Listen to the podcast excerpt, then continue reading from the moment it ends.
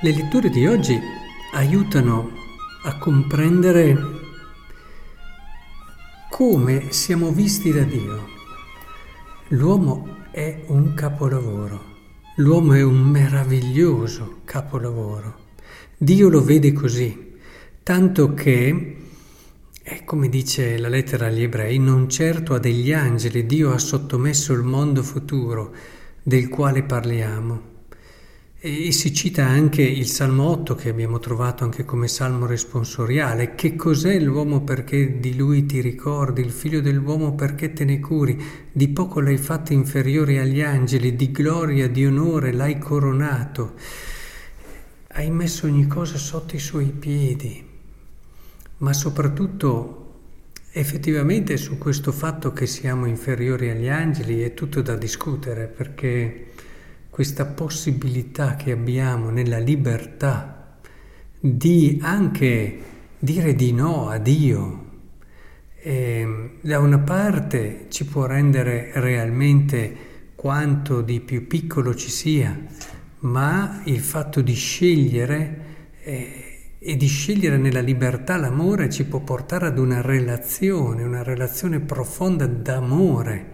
Noi siamo partner di Dio, possiamo, diciamo meglio, diventare partner di Dio. Questo ci rende davvero assolutamente unici. E continua la lettera agli ebrei, avendo sottomesso a lui tutte le cose, nulla ha lasciato che non gli fosse sottomesso. Ora capite che è molto importante che comprendiamo come seguire Cristo, vivere il Vangelo, non è semplicemente osservare una legge, mettersi tranquilli in coscienza e quindi sperare la vita eterna. È molto di più. Vivere il Vangelo vuol dire entrare dentro al mistero di quello che siamo, al nostro mistero, imparare a vedersi come Dio ci vede imparare a riscoprire quella bellezza, quella potenzialità, quella capacità che il Signore ci ha dato. E sappiamo come per un adolescente uno dei momenti più critici è quello di guardarsi allo specchio. Quante volte ho avuto adolescenti eh, che mi dicevano faccio fatica ad accettarmi, dal punto di vista fisico naturalmente, e poi dopo questo può aprire ad altre cose.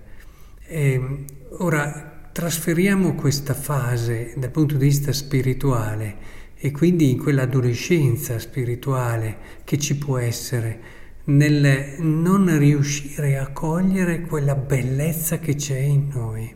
Ecco, il Vangelo ci vuole condurre per mano alla maturità della vita spirituale, che è anche maturità umana, che ti aiuta a guardare, a contemplare il mistero che sei e a rimanerne eh, estasiato, a rimanerne, eh, come dire, colmo di meraviglia. Effettivamente Dio, Dio si è innamorato fin da subito dell'uomo. E, e, fu, e, dopo che ha creato l'uomo vide che era una cosa molto buona.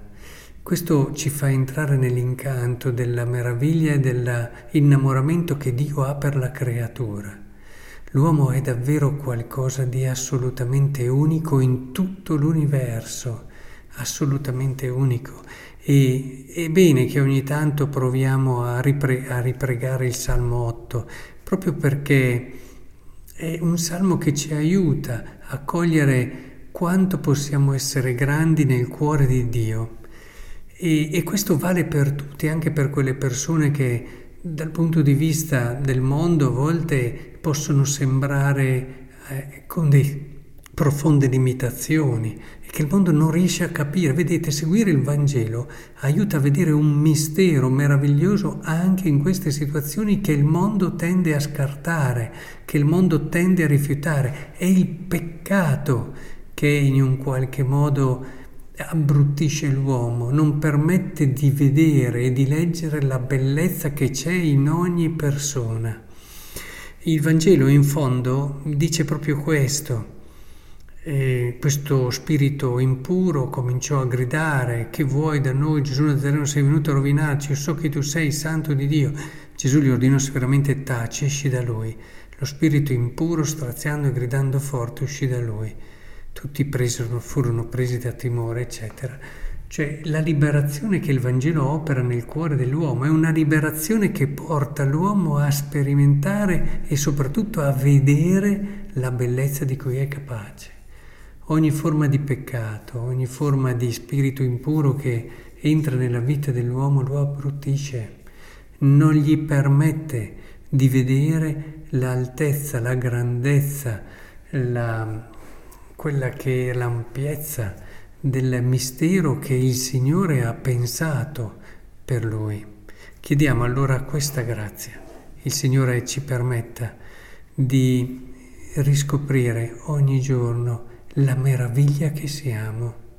Questo non ha niente a che vedere con l'orgoglio, anzi, solamente una persona che è consapevole del suo essere speciale, meravigliosa e unica, sarà una persona capace di liberarsi dall'orgoglio. L'orgoglio nasce sempre da una mancata consapevolezza di questa verità ed è per questo che va a elemosinare e va a cercare in tante altre dimensioni una approvazione, un consenso.